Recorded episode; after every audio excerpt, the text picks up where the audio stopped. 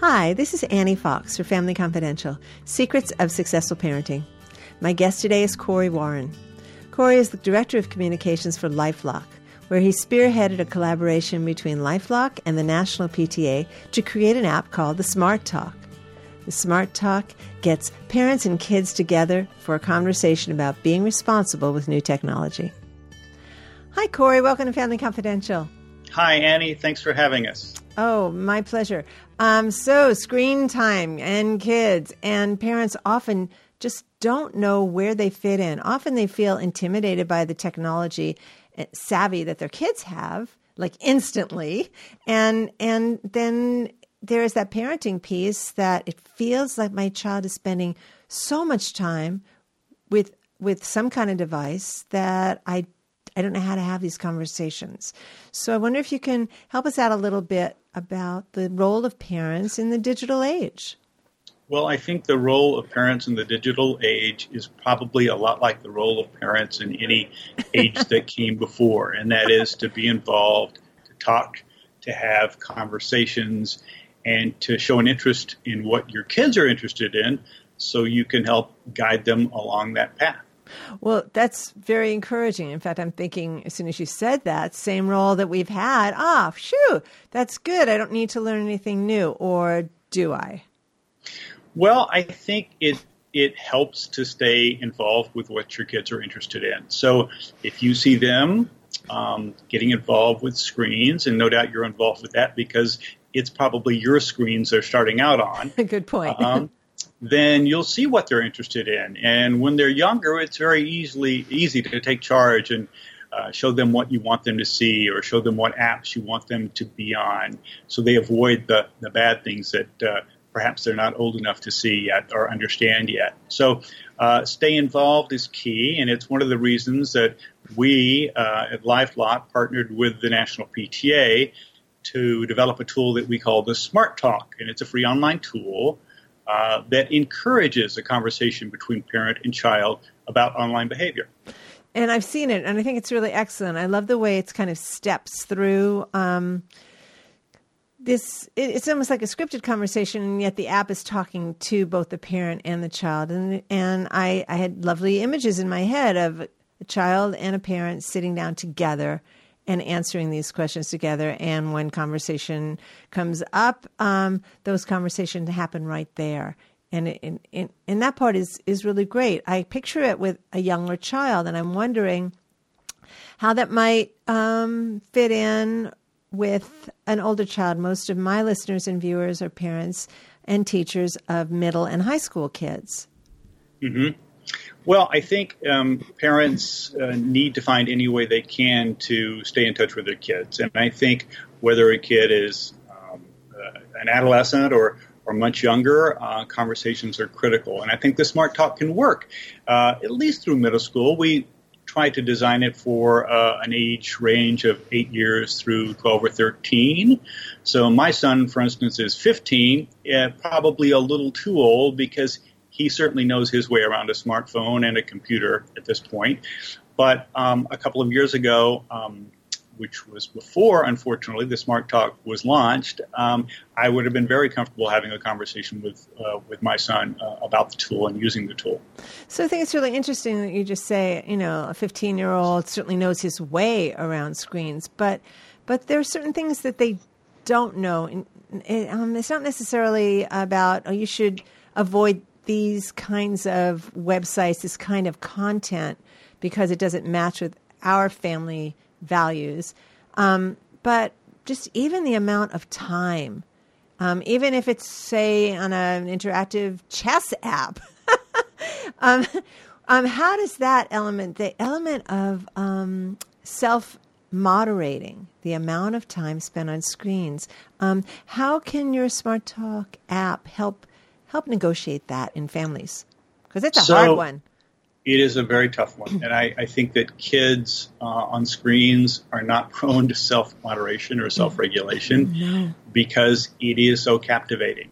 Um, I think what the Smart Talk does is, as you noted, uh, enables a conversation between parent and child to think about such things as screen time. And I think most kids have other interests than just screens, whether it's sports or music, uh, any kind of hobby.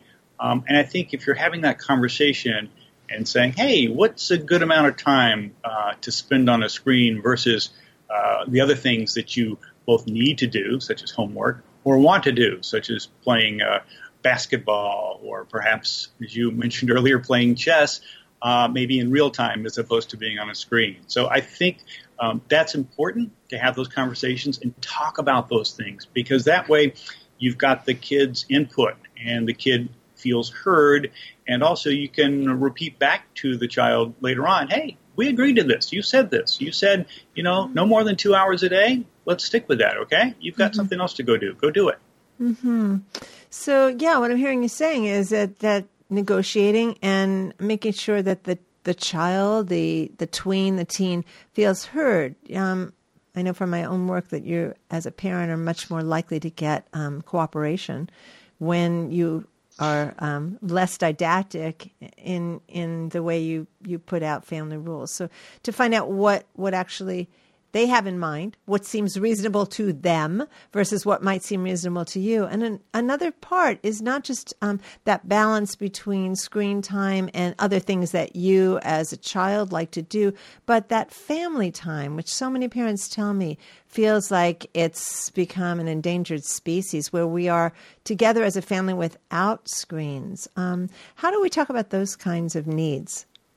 Well, in the Smart Talk tool, we uh, devote uh, some questions to that about um, some parts of the day where screens shouldn't be allowed, some places in the house where screens shouldn't be allowed. And you can uh, use the tool to decide what those might be. At the dinner table, I mm. think, is a, is a very good place to not have a screen. So you can have those conversations that your parents had with you as you were growing up and your grandparents had with your parents as they were growing up. Uh, I think there are uh, a lot of ways that you can limit uh, where those screens are used. If it's uh, bedtime, absolutely, it's uh, we we ask in the tool where um, the agreed upon place is to put uh, any devices at bedtime. So um, I I can speak from experience with my son. If the device is in his room, he's going to be looking at it long past when he should be, and uh, it shouldn't be in there. So we've made uh, in our household the plan to have it in our bedroom or downstairs where he doesn't have access to it um, anytime uh, past bedtime. And your 15 year old is cool with that. Uh, yeah, he is. Well, he knows over time, and the way we've talked about it with him, that's the rule. Ah. And if there um, is, if it's found in his room, and I can't say that it hasn't been once or twice, but there are then uh, repercussions and consequences for that. So, what we're talking about is rules that um, come out of respectful two way conversations, and and there's a consistency on the part of the parent. And then I'm also hearing that there is there's a, a consequence for going back against what you agreed to, which I, I love that. Those all fit in with, you know, my style of, of parenting and, and working with parents around these any kind of issues. It's it's like it's very, very clear. what I also know is that teenagers are um, hmm, how can I put this? Well, the world doesn't revolve around their friends. A teen's world revolves because of their friends. And when you try to cut off contact with their social life, um, it can feel very much like they're out at sea, that you've taken them off life support. And there can be um, a very heavy pushback. Uh, how do you deal? well, I think you have to be reasonable about it, and you have to realize what works uh, for your kid and works for you. Uh, for instance, we found uh, through making some mistakes along the way. Oh, uh, please share, share a mistake, please. just speaking as a parent, not as uh, someone with uh, in, in, talking about the smart talk, is that if you take a, a device away as punishment, for instance, if I were to find the phone, the smartphone in my son's room after bedtime, um, if I were to take that away, and usually I would take it away for a period of time. If I take it away for uh, all of the next day, then he's lost, you're right, his social contact with his friends, but I've also lost a little leverage. Versus taking it away for a couple of hours in the morning. Say it's a Saturday, uh, he took it in on Friday night because it's hey, it's Friday night, it's the weekend. Mm-hmm. Uh, if I take it away for all of Saturday, or even worse, if I get carried away and say, hey, you've lost it for the weekend, then I've lost a lot of leverage uh, yeah. with with him. Uh, versus taking it away for hey you've lost it for a couple of hours you're not going to wake up and get on your phone in the morning you're you're going to have to wait a couple of hours and we're going to have to see some good behavior and maybe we'll take care of homework or some chores around the house that need to be done so well, this, I think we just have to be smart about that and, and not overreact. Yeah, overreacting, that's a really important point because sometimes kids will just, you know, they'll, they'll try to sneak stuff. They'll, they'll try to bend the rules. They'll try to see what they can do under the radar. And, and as a result, um, we could overreact and, and become more punitive than we need to be. And I love the way you say we could, you can lose leverage in that way when you become unreasonable in your overreaction, then um, you're probably likely to um, encourage more sneaking. If they feel like they can't win the game, yeah. Yeah, if they feel like you're always um, against them and it's it's yeah. a constant conflict, and that's not good either. Another thing that we like to emphasize with the Smart Talk tool, Annie, is just good online behavior.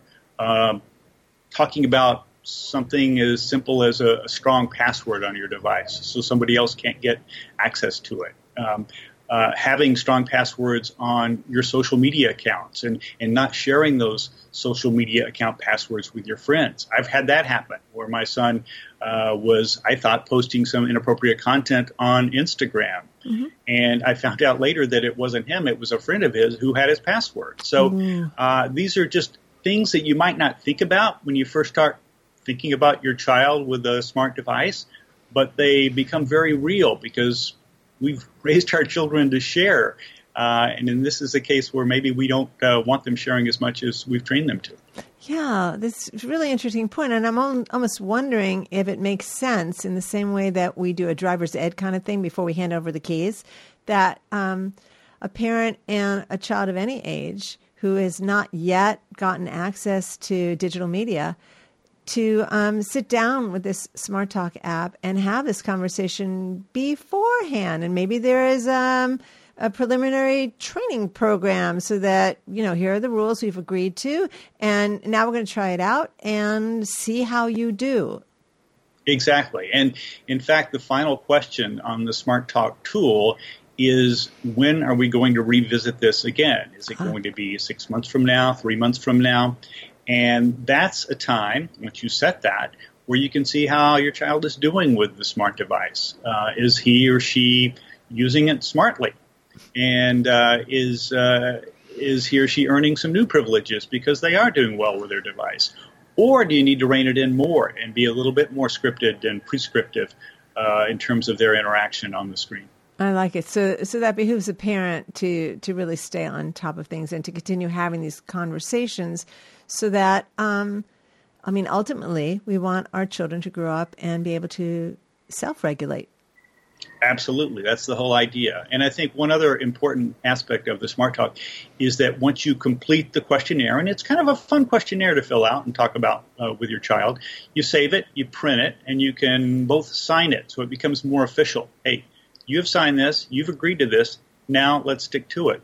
And then you can uh, put it on a family bulletin board, you can uh, put it on your refrigerator so you can quickly refer to it when issues come up. I love it. Okay, well, this has been really good, Corey. I know parents sometimes feel like um, it's all out of control. And, and you've given them a place to start to have a conversation and hopefully to encourage them to continue having these conversations because stuff comes up, kids' needs change, and um, devices and access points change. So so kudos to you. I, am I'm I'm pleased to have had this opportunity to talk to you. We've got about a minute left, and I'd love for you to give our viewers and listeners an opportunity to learn where online they can find out more about what you do. Well, you can visit thesmarttalk.org. Very simple. That'll take you to the home page. If you don't feel like you're quite ready to dive into it at that moment with your child, uh, you may want to take a look at it with your partner, your spouse, and see. Make sure you and your spouse are in agreement on um, these points about screen time and where the devices are going to be held uh, at bedtime, etc. So spend some time with it, take a look at it, and then you can dive in with your child. You know, I just had another thought. You know, if you are a child-free couple, you could use this to to um, manage some imbalance that you might perceive between uh, your use and your partner's use of, of these devices as well, right? Um, yes, that's very true. You could use it with just about anybody, I suppose, who'd uh, be willing to sit down and talk with you about it. Good one. Well, thanks again for your time, Corey. I really appreciate it. Annie, thanks so much. And uh, remember, thesmarttalk.org. Okay, thanks. Bye now. This is Annie Fox of Family Confidential. To learn more about my work with tweens, teens, and their parents, visit anniefox.com. And check out my parenting book, Teaching Kids to Be Good People Progressive Parenting for the 21st Century. And my latest book for tween girls, the Girls Q&A book on friendship. 50 ways to fix a friendship without the drama. And please rate us on iTunes. It helps other folks find the show. Family Confidential podcast is produced by Electric Eggplant, creators of books and apps for parents, kids, tweens, and teens. And tune in next time. My guest will be Karen Bonnell. Karen has over 30 years of experience working with couples and families facing transition, loss, growth, and change. Her work as a collaborative divorce coach spurred her determination to write the Co Parents Handbook, a book in which parents can learn the best ways to support their children, strengthen their co parenting, and discover the necessary tools to skillfully create a two home family. Karen and I will be talking about divorce, dating, and kids. Until next time, Happy parenting.